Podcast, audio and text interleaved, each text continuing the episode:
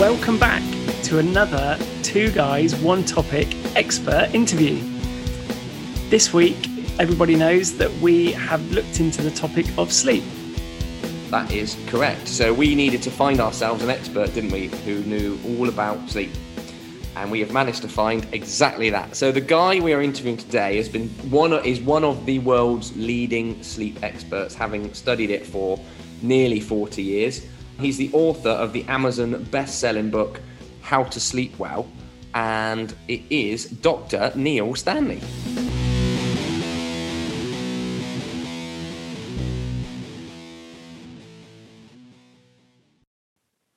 Neil, thank you very much for joining us on the Two Guys One Topic podcast.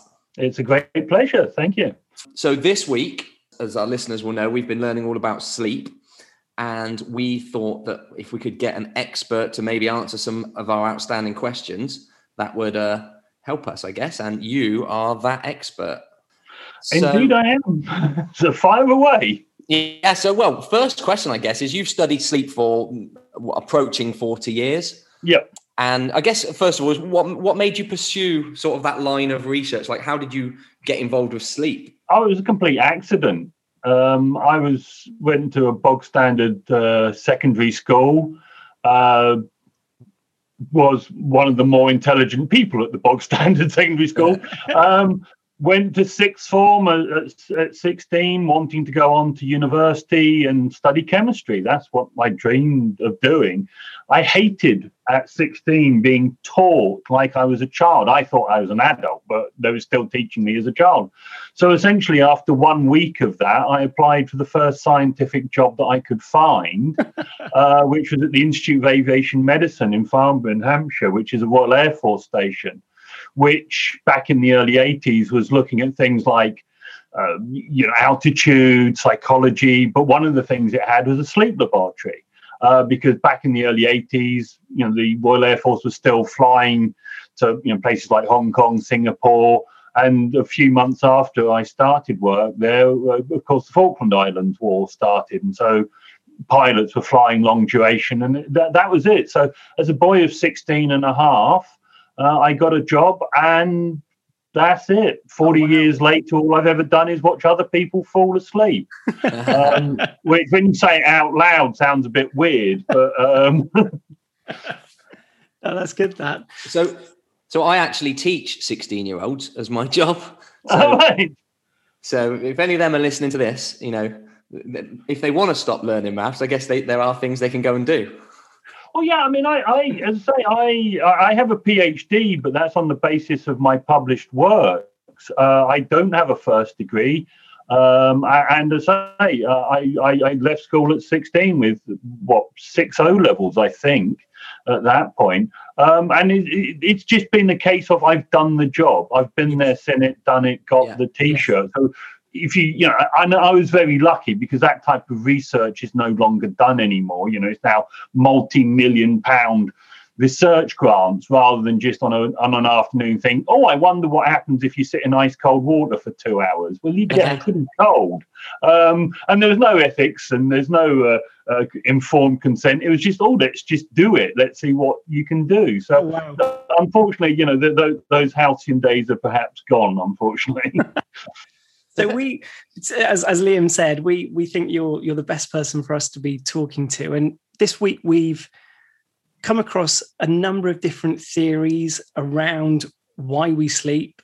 And there doesn't seem to be a consensus that there's actually one particular reason. There seems to be a number of theories that sort of join together. Just wondered from your perspective, is there is there one that stands out for you as being maybe the one that you think explains it better than others? Uh, no, there isn't. Uh, and you're quite right. We really don't have a grasp on this sleep. Uh, and the thing is, the more research we do, the more complex it becomes. Usually, in a in, in a in a topic, the more research you do, the easier you understand it. But the, we're so. actually every week there's a new paper that you go, oh right, okay. Um, how do we fit that into the model? And the, the thing with sleep is it's a universal phenomenon. So basically, if it's got a brain, it sleeps. Mm. Uh, if it's a mammal, it sleeps pretty much the way we do, and our closest cousins, the chimps and gorillas, sleep almost identically to us. So, whatever we postulate sleep to be in the human, we must also populate, we must also think about a cow or a, a, a, an insect.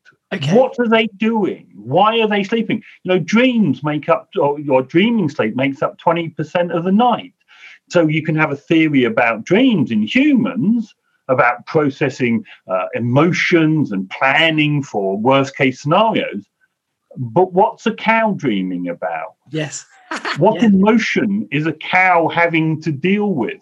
You know, our deep sleep uh, is about memory, uh, learning new information. Um, what does a cow learn in its in its ordinary day? So why does it need to have this sleep? So that's the problem with the the the, the uh, you know I, I remember there was a book by a guy called Ray Meddis which was called The Sleep Instinct. Uh, I think it came out in the early uh, middle of the seventies, and he he he he talked about oh sleep is like the downtime for a computer. Well, okay. yes, in the olden days, you had to switch computers. Mm. I remember doing Excel calculations, which would take eight hours to do, yes. which now would be done in a millisecond. So, so his idea was we had to try and find some way of explaining sleep that would make sense to people. And the book is actually very good.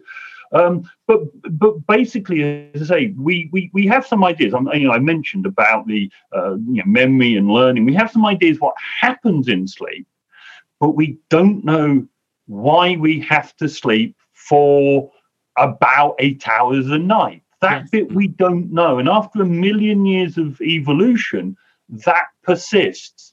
If there was an easy way, you know, if people say, oh, you can hack sleep, you can get the benefit of eight hours sleep in four hours, you can't, because okay. if that was possible, we'd have done it in the last million years because it's a very stupid thing to do. Yeah. To be you know, pretty much unconscious makes you vulnerable to attack um, or, or, or, you know, from from the village next door who hates you, or some big furry thing with big teeth. Why would you do that if you yes. didn't have to, yeah. or if there was a way of shortchanging it? And that's the bit in our modern world where we've got houses and windows and comfy beds. Why can't we do it differently? And it won't ever change, and that's the mystery why we do it in the way we do it. Yeah, that's a that's a really interesting point you make about then trying to apply those theories across everything else that sleeps. Because I think Liam and I we only thought about it from a human perspective, didn't we? Um, yeah, it, it, wasn't something that we that we really considered from an animal world. Yeah. So is is it so if you come up with so if a scientist or, or somebody comes up with a new theory about sleep, does that theory not hold water until it also works with a cow? Is that like- well, the problem is, uh, you know, we know little enough about sleep in the human because you know by measuring sleep, you are by definition modifying sleep. You know, um, there's a whole thing about you know doing fMRI now, you know, functional magnetic resonance imaging. Well, in the past, the problem was you, that would require electrodes on the head, which were made of metal. That would be a problem in a massive magnet. So now we've got around from that technical problem. But I don't know if you've ever been in an fMRI. It's like being in a hot, sweaty coffin. yeah. So the fact that you can sleep in that doesn't mean it's the same sort of sleep you get in your bedroom at home. Yes. Yeah. What do we know about dreams? We only know about dreams if you wake up somebody in the middle of the night and say, What were you dreaming about? Well, yeah, by yeah. definition, you've called that dream into being by waking them up. So we know, you know, we don't really know what humans dream about. Yes. There's no way you can ask a cow or a platypus because they're not going to give you an intelligent art, and that's the problem. You know, you, you if you've got a if you've got a pet dog or a pet cat, you'll see when they're sleeping they they twitch. Yes. Um, because they are, we believe, thinking about running after a rabbit or a mouse. But that's us implying what mm-hmm. they're doing. Yes. Who knows what my cat is dreaming about when it's running? And so this is the problem. Sleep is probably the biggest mystery that we still have. We we really, you know, we know more about the bottom of the ocean than we do about sleep. Um, wow. And say it gets more complex every time yeah. somebody publishes a new paper. Yes, I I actually did fall asleep in an MRI. I had to get you get yeah earphones, don't you? They actually woke me up. It was so it just keeps making that noise and it just put me to sleep. That circling banging noise, yeah. Yeah, I mean, yeah, just constantly. I was out. Um, we Ollie mentioned it a minute ago. We tried quite hard to explain what the circadian rhythm is, this 24-hour body clock that, that we have. Is it is that something you could you could explain more simply yeah. than we did? Well, very simply, we have two processes that control our sleep. Excuse me. One is our homeostatic drive for sleep, and that's just a very clever way of saying time on task. The longer you're awake, the more sleepy you become. So after about 16 to 18 hours, you will become sleepy. And then we have the circadian rhythm, which is the body clock. Um, and this is circadian, just means around a day, approximately 24 hours. And the this is a we, it lodges in a part of the brain called the suprachiasmatic nuclei, which basically works as the master clock. It sets everything to the right time. And it runs at approximately 24 hours and 17 minutes. So there's some flexibility. There has to be flexibility in this circadian rhythm because the days get longer and shorter. Yes. And we've got to be able to cope with that. So there's some flexibility. Um, and this governs our individual um, areas of alertness and sleepiness. So some of us, like myself, are a very morning person uh, and past nine o'clock, I'm useless. Other people stay awake till one, two o'clock and find it massively difficult to get up to be at work for nine o'clock. We also have our post lunch dip. Some people, you know, really dip at the post lunch dip, others don't notice it. So, this is our circadian rhythm. And our circadian rhythm is set by light. Mm-hmm. Okay. Daylight is the Zeitgeber. Now, I have no idea why we use the German word, but Zeitgeber means time giver. So, getting up in the morning, seeing the sunlight says to your body, it's daytime, be awake. And when the sun goes away, nighttime, dark, that signals to the suprachiasmatic nuclei, right, it's dark. And the SCN talks to the pineal gland, which is a little pea sized thing right in the root of the brain. And it's the pineal gland that releases melatonin. Now, all of your listeners will have heard of melatonin. Yes. The thing is, people think that it's the sleep hormone. It isn't, it is merely a time signal. Melatonin is released about two hours after it gets dark and it rushes around the body and the brain saying, it's time for bed. And so all the systems start winding down. And after it's about an hour to two hours after you've released melatonin that you'll start going sleepy. So that's the circadian rhythm we reset it each day by the sunshine and as I say and the nighttime and that just is what governs us. And basically as I said about a million years of evolution we're designed to be awake during the day and asleep at night. It is as simple as that. Brilliant. Thank you. Um, just out of interest that super kinetic nuclei that you mentioned it just rolls off the tongue as if I've been doing this for years um, is is any part of that linked to the hypothalamus? No, well, I mean everything. I think about things becoming more and more complex. Okay. Uh, I was I was at a private meeting of uh, fifty eminent sleep experts and me, um, and we we had two days just to talk completely off cuff about everything. And somebody produced a slide that had all of the brain regions, all of the genes, all of the neurotransmitters, and how they linked as best as we know. So there were 47 words on this paper, and it looked like a child had just scribbled on it. It was just everything was linking to everything else. And this is what I'm saying. I mean, we now know from work done at the University of Surrey that there appears to be 925 genes that are in some way impacted by sleep. Okay. So the, the, the, this is what I'm saying. You can't, you can never ask the question, does A plus B equal C? Yep. No, it's yep. never that easy. I promise you. Um, and uh, that's the problem. Everything is connected to everything, which is why we now know why sleep is so all important. Right. Because everything is impacted one way or another by sleep, and sleep impacts everything else. No, interested. When you were saying about the circadian rhythm, then, when you were mentioning that and about how we're governed by light, Liam and I were also reading about how bad blue light is for you. Yeah, that's that's you you you're 20 years behind the game, guys. Really? okay, what happened was um, it, it, when you did basic biology, you'll know that in the eyes we have the rods and cones, and they they form the image, uh, and that's what you know the eyes are primarily there for, so we can see.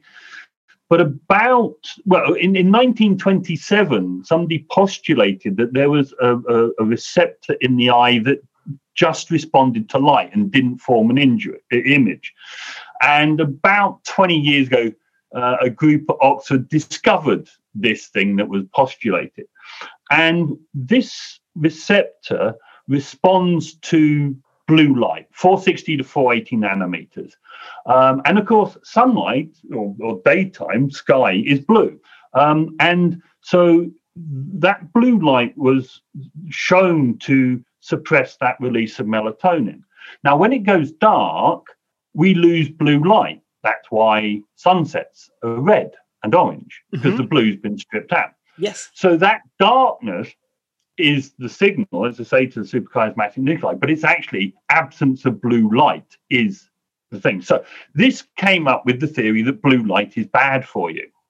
Um, now, there's a number of things that challenge this. One is we now know that there are even more receptors in the eye than this blue one, um, and it seems to be any light is bad. Um, and people have different sensitivities. So some people will be disturbed merely by two candles in the bedroom. Other people will be disturbed by a light level pretty much what you're sitting in now. Okay. Uh, so there's a 50 times difference in sensitivities in humans with light level. And we even know that Kindles, paper whites, uh, they disturb sleep just as well. So it's any light before bed is disturbing, not blue light.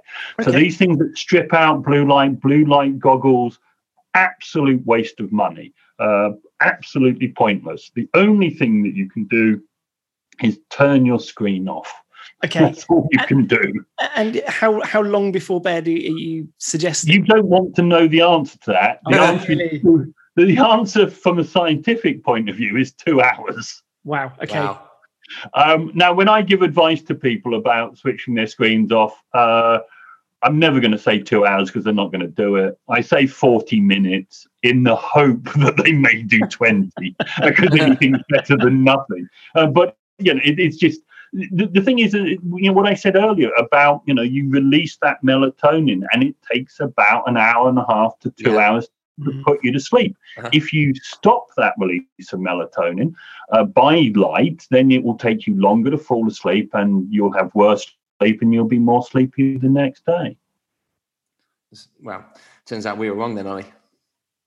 Our research about blue light was behind the times.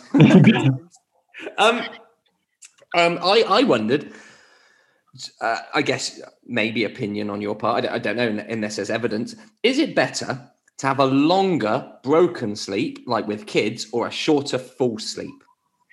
Okay, well, I mean, there's a there's a very great difference between the sleep of a child and the sleep of an adult.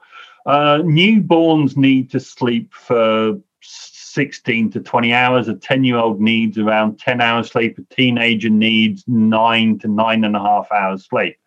Now, children, until they're maybe six years old don't get it. They just don't get the point of I mm. should be asleep and mummy and daddy have to go to work tomorrow. They just have no idea for that. So a newborn will just literally sleep when and where it wants. Uh, and part of uh, parenting is to introduce that routine. Um, and, you know, essentially, you know, what your granny would have said in the past is you never wake up a sleeping child. Sleep for a child is the most important thing it can do. It's about memory, learning. You only grow when you're asleep. So, sleep for a child is the most important thing you can do. So, if it's sleeping, leave it. Yes. Now, around about uh, seven, eight years old, we start moving to a completely nocturnal period of time.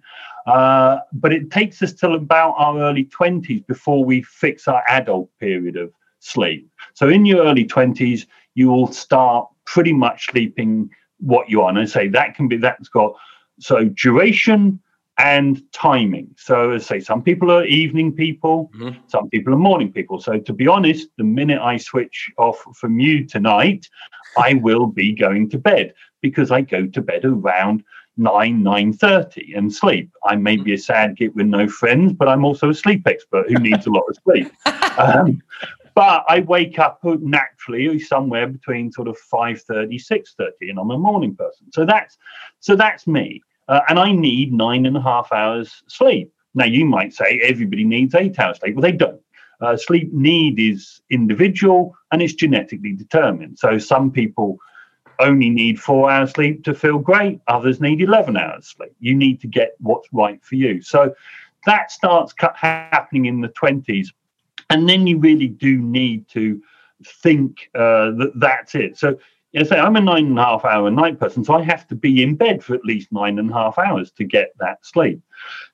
So what you want is ideally to go to bed when you feel sleepy, to wake up naturally, and if you were to do that, you would sleep in one consolidated period. Yeah, okay. That's that's what you want. Now, of course, waking up to pee or waking up because of pain or something like that may disturb that. But you shouldn't ordinarily be waking up more than maybe once or twice a night, and those are being short wakenings. You, you know, if you're awake for more than 20 minutes, that's an issue. It shouldn't be happening like that.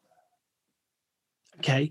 And then if if you are then still tired is it all right to have a nap in the day? First of all, there is a big difference between tired and sleepy.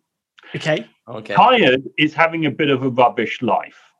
Tired is it's late evening and I'm t- still working. I didn't win the Euro Millions lottery last night, so I'm going to probably have to carry on talking to people like you for the rest of my life. Um, you know, so tired is just having a bit of a rubbish day. Sleepy is the desire for sleep. And you might say, what's the difference between being tired and being sleepy? It's very, very simple. You walk up three flights of stairs. When you get to the top, do you need a sit down or do you need a sleep? If you need a yeah. sit down, you're tired, fatigued, knackered, exhausted. If you need a sleep, you are sleepy. So, if you are sleepy during the day, which was the way you were meant to ask the question, uh, is napping. Yeah, I mean, if you're sleepy during the day, a nap is what your body wants. It doesn't want to be kept awake. Right. Okay. Yeah. It's like if you're hungry, your body wants food. It doesn't want you to go, oh no, I shall starve myself. No, it wants food. If you're sleepy, your body wants sleep.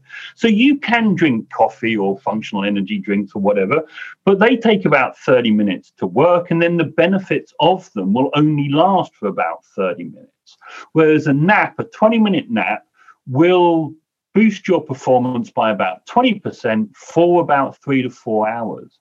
So a 20 minute nap is ideal the power nap is absolutely fine. The question you should ask yourself, though, is why do you need to have a nap during the day? Yeah, if you got a good enough sleep at night, you wouldn't need to nap during the day. So, so there's that, you know, there's that double-edged sword there. Um, but as I say, uh, the t- tip for napping is 20 minutes or two hours. 20 minutes to power nap because you don't go into your deep sleep and uh, two hours because you go through your first period of deep sleep. Because if you wake up during your deep sleep, you know, when you have that nap and you wake up and you feel like you've been run over by a bus? Yes. yeah. Well, that's because you've woken up in deep sleep. And that's what you want to avoid doing. So, a 20 minute nap. If you want the ultimate power nap, two cans of Red Bull before the nap. Nice. Because you get the because as I say, the caffeine takes 30 minutes to kick in. So you have the nap and you get the kick of the caffeine as well. And the reason for saying Red Bull is if I say it long enough, they'll sponsor me. But no, um, it, because coffee and tea are very bad delivery systems for caffeine. You don't know how much caffeine any cup of tea or coffee has. Whereas with a functional energy drink, it's got a declared amount. So that's the ultimate power nap two cans of Red Bull, and a 20 minute nap. Nice. Just jot that down. My wife swears by my wife swears by 20 minute naps. She, yeah, no, I mean, as I say, but some people can't do it. I mean, I can't. My brother can. My brother's one of these people who sees the sign on the motorway that says Titans killed, take a break. He'll pull over, sleep for 20 minutes, and then go on. Yeah. I could pull over for 20 minutes, sit in the car thinking, that's nice, uh, and then just can't switch off from. Some people can just disengage from their environment. Other yeah. people are too. I like to think too intelligent that we can't disengage.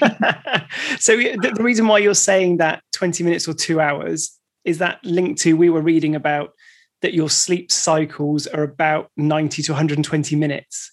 So yeah, I mean, essentially, yeah, essentially what happens is uh, at night um, in a normal healthy adult, approximately 20 minutes after you've switched your light off, you should fall asleep. A healthy adult will fall asleep within 20 minutes. You'll then quickly go through your lighter stages of sleep, your stage one and stage two sleep, into that first period of deep sleep. Mm-hmm. And I say that's the part you really don't want to wake up in. So you'll have a period of deep sleep for somewhere between 30 and 60 minutes. And then you'll have your first dreaming period, your first REM period. That may only be 10 minutes long. Then you go back into some more of that deep sleep. And then on a roughly, very roughly 90 minute cycle, you have REM periods. And in the latter part of the night, that's interspersed with lighter stage two sleep. So the first third of the night is when you have the majority of your deep restorative sleep. And that's when you can sleep through a thunderstorm, your house being burgled, because mm. deep sleep is deep. Um, okay. The latter part of the night is more easily disturbable. So, as I say, if you wake up in deep sleep, you feel rubbish because, by definition, it is protected. Um, so, you shouldn't do that. So, that's the point with napping. So, in order to have a 20 minute nap, you need about a 30 to 40 minute sleep window to allow you to fall asleep. Yeah, but of course, if you are very, very sleepy, you're sleep deprived, you'll go into deep sleep a lot quicker. Um, and therefore, it's it's a it's a bit more difficult to predict how long you should set your alarm for. But you should certainly set an alarm. Okay. Uh, and we know even if you don't fall asleep, even just closing your eyes for ten minutes is actually beneficial. It's nowhere near as beneficial as having a nap, um, but it, you know, even if you can't fall asleep, just zoning out for ten minutes actually really does help. Oh, nice. I find I do that when the kids are running around, just, just having some sort of zombie. absolutely. well, the thing is, you can relax if they're running around. You know that they're alive, um, so you, you don't have to watch them. Uh, they'll scream if something happens. So your brain just goes right. That's it. I can chill out, chill out, relax. Um, You've you've mentioned quite a few things actually about like ways to improve sleep. We wondered whether you had any surefire, you know, this is how you definitely what you definitely want to do to improve well, your night's sleep. Like yeah, I mean the thing is, there's been thousands and thousands of sleep tips out there, and the vast majority of them are just nonsense. Um, you need three things to get a good night's sleep. One is a bedroom conducive to sleep. So okay. dark, quiet, cool, comfortable. Dark, well, we talked about light. Um, cool around 16 to 18 degrees because in order to get a good night's sleep you have to lose one degree of body temperature you lose that out of your head and face because they're the big fleshy thing that sticks out from under the duvet. So you need a temperature gradient. The bedroom needs to be cool, the bed needs to be warm. Um, so I say around 16 to 18 degrees for the bedroom, um, and then uh, quiet. Uh, so the World Health Organization says around 40 decibels, um, which is roughly a quiet conversation in a library. A snorer is 65 to 95 decibels, so get rid of the snorer essentially. Yes. So that's it, a bedroom conducive to sleep. Um, relaxed body, but you know that you can be absolutely physically exhausted and still not fall asleep. Why? Because your mind's racing. Mm-hmm. The mind is whirring around and around with your cares and your worries. So the absolute prerequisite for sleep is a quiet mind. Now, you might say, How do you quieten your mind? I have no idea. I know what I do. I read every night. Uh, but I'm not saying that you need to read. You uh, chamomile tea, uh, yoga, mindfulness, listening to Pink Floyd really loudly. I don't care what you do. Yes. What I do care about is you do something. So put your cares and worries to bed long before you get into bed. And if you have a relaxed body, a quiet mind, and a comfortable bedroom, you will fall asleep. We've been doing it for a million years. falling asleep is as easy as falling off a log. We've just made it vastly more complex. There are plenty of people who will sell you gadgets and lotions and potions and this and that to help you sleep. You don't need it. Quiet body, a relaxed body, quiet mind, comfortable bedroom is as simple as that. I like that. And uh, so, I, seeing as you're talking about um, things to then help you fall asleep, what's the most ridiculous myths or things that you've heard in people saying this will absolutely help you fall asleep, and you know it's categorically? Well, I mean, you know, I mean, there's the funny ones that I like are things like, you know, an untidy bedroom will keep you awake because you're worried about the clutter. really? That's not your true. life is that perfect that you're, you know, or paint your bedroom a particular color. Why? It's dark and you've got your eyes closed. uh, you know, eat a, eat a banana before bed. Well, this is based on the idea that tryptophan goes to serotonin, which goes to melatonin. Well, there's no proof that eating foods rich in tryptophan help you sleep. But you'll see it in all the books saying eat a banana before bed. Now, Personally, I hate bananas at any time of day or night, but a banana before bed just sounds a bit weird. But actually, if you wanted to get tryptophan, which it won't work, but if you want to get tryptophan, a turkey sandwich has more tryptophan than a banana. Okay. So why aren't people saying eat a turkey sandwich? Uh, and then there's this this um, puritanism. You know, don't drink coffee after midday. Any alcohol will disturb sleep. No, it won't you need to drink quite a bit of alcohol it to disturb your sleep. A small sherry or a glass of wine or whiskey before bed's never done anybody any harm. The okay. thing is, don't just, as a particular sportswear company would say, just do it. my my favorite one, uh, and this goes this goes right back to what we were talking right at the start about animals, um, was one that uh, a hospital in the north of England put out, uh, and it said have a dark, cool bedroom. Now, I've just told you that that's what you need. Mm-hmm. So you might think, well, why did you mention it? They then go on to say, like a cave, because bats sleep in caves yeah. and they sleep for 18 hours. Yeah, but they also sleep hanging upside down. so which bit of that am I meant to sort of take home in me? So yes. yeah. again, as I say, this is it. This is the the, the, the, you know you read these uh, top ten tips about getting to sleep, and they're just bizarre. You know, and it's just because people want to be saying something new, and okay. you don't get rich selling common sense. Believe me, I know. I really know you don't get rich selling common sense. People want something, you know, a, a, a bit esoteric, um, rather than just, as I say, the simple three rules I gave you earlier. No, keep it nice and simple like that.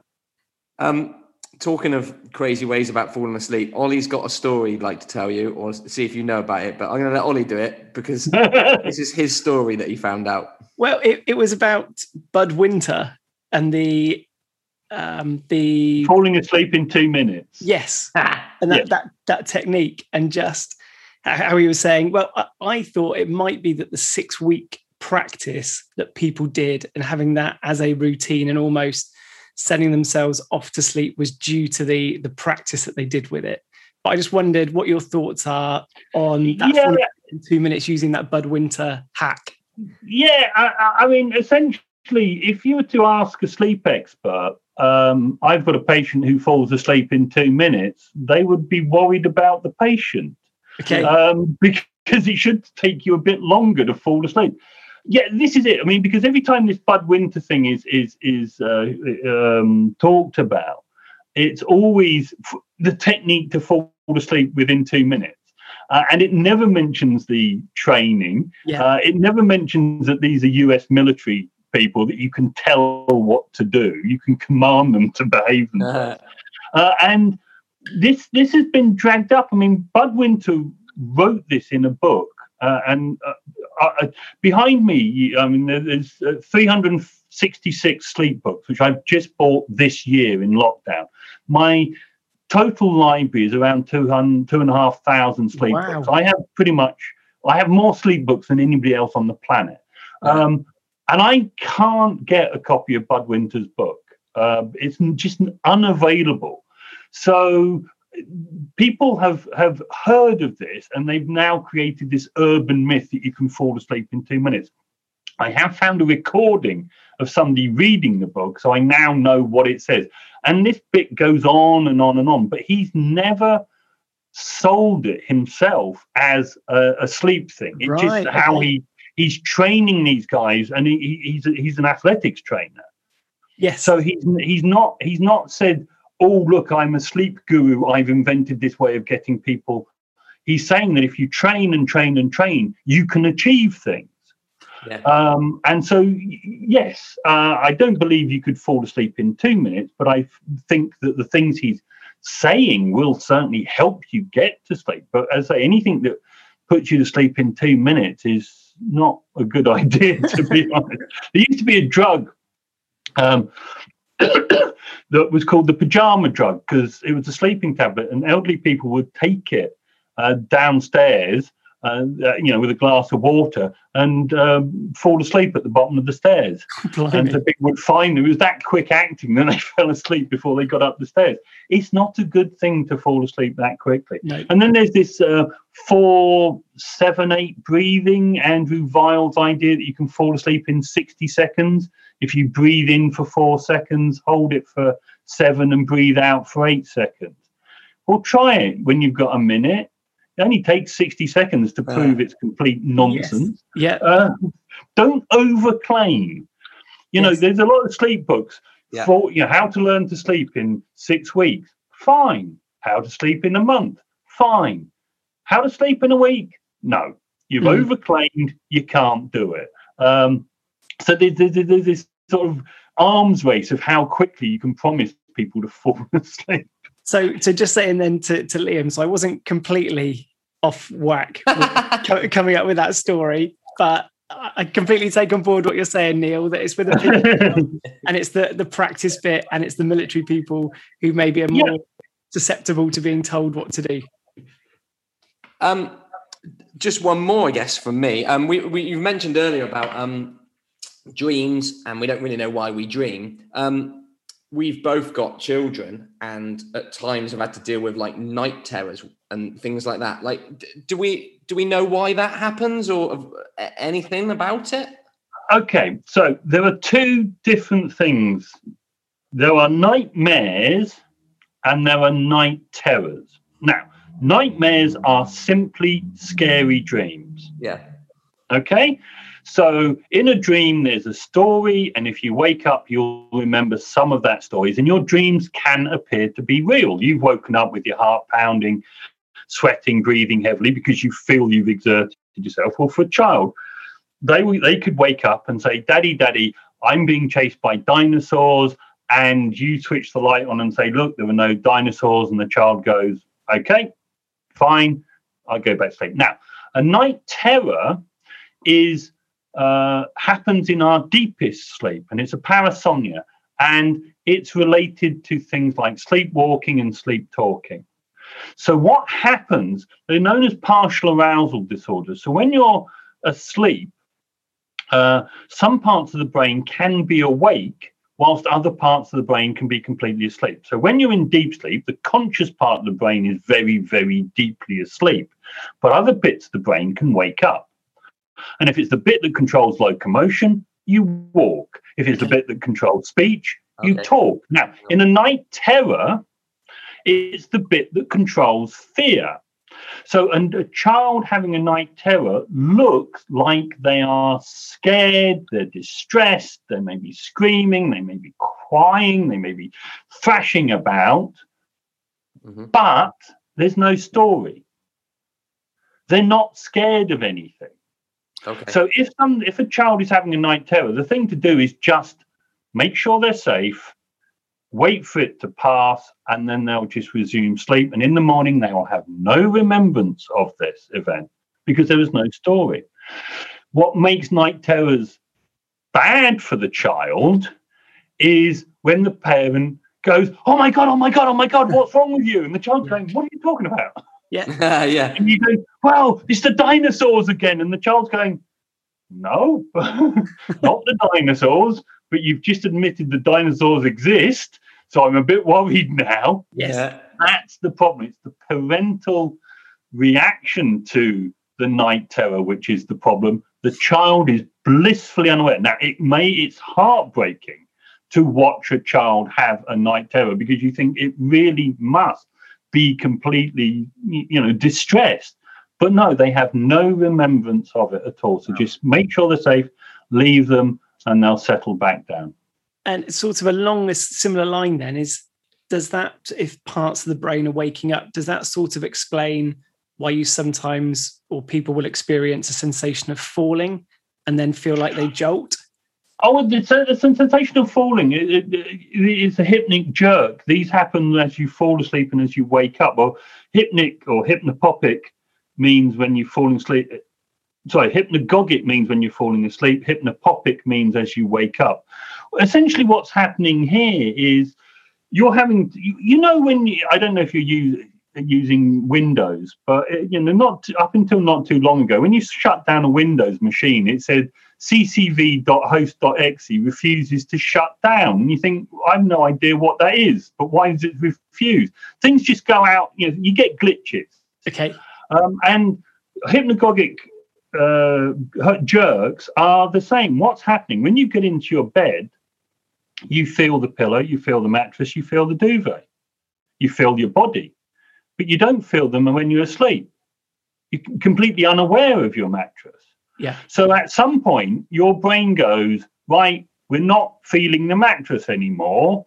And another part of the brain goes, but if I don't feel the mattress, oh. uh, gravity is going yeah. to rather cause me to fall floating. down. Um, and and I, I genuinely have never had that feeling. I, I, you know, as a sleep expert, I, you know, I monitor, not, you know, I, I reflect, but I've never had that feeling. But I did. But there are other things um, when you other events can occur. you can sometimes, as you're falling asleep, be aware of a presence in the room. Okay. It's not clear. It's human, but it's not clear, and it's not a threat. It's just you have this idea. You can hear sounds, different sounds can occur.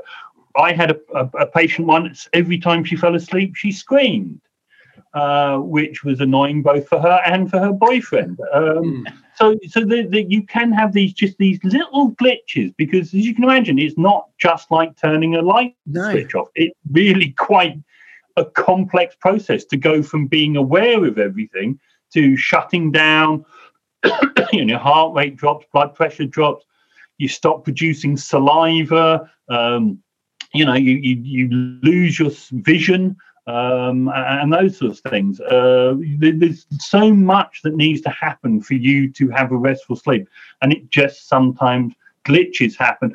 They happen more frequently in children because children's brains are still developing, and therefore more of these things happen. This is why children sleepwalk more, sleep talk more, uh, and have other uh, behavioural problems during the night.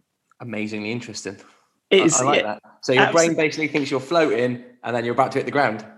Yeah, absolutely, and and, that's it. You because you you you have to at some point commit fully to the idea I'm not lying on a lumpy mattress. Yeah, yeah. Uh, if I'm going to sleep, I have to forget the lumpy mattress. amazing. Neil, I think that's probably a, a sensible place for us to thank you very much for your time. It's been Yeah. incredible talking with you and filling in some of those gaps and just correcting us on a, a few things that we'd said earlier on in the week. It's been absolutely fantastic. Thank you very much for taking the time to talk with us. It's been a great pleasure. Thank you.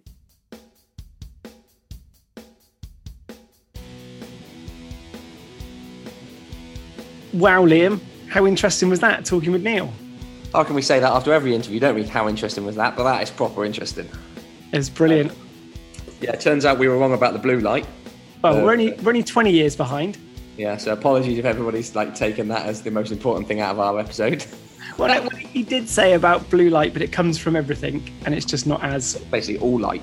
yeah. Um, and your story, the world's longest two guys, one topic takeaway, turns out that's sort of true. Exactly. And who who knew about the super kinetic nuclei? Do you, do you know what? Geek alert, I actually had that written down in my notes when we recorded the episode and I just didn't mention it. Oh, really? You should have Yeah. done. Maybe I'll screen grab that just to show everybody. I'm. I think we need to get a post up immediately about the su- the the super power nap. So a can of Red Bull and then go to sleep, and then the Red Bull will wake you up before you hit the deep sleep. I think that's brilliant. Nice. So yeah, that, that that wraps up the topic expert interview for sleep. Dr. Neil Stanley. Um, he does have a book out called How to Sleep Well, which if anyone wants to check out, they can get it at Amazon or, all good bookshops. Um, yeah, thank you very much for listening, everybody. We hope you've enjoyed that. yeah. New pod drops Tuesday. See you later.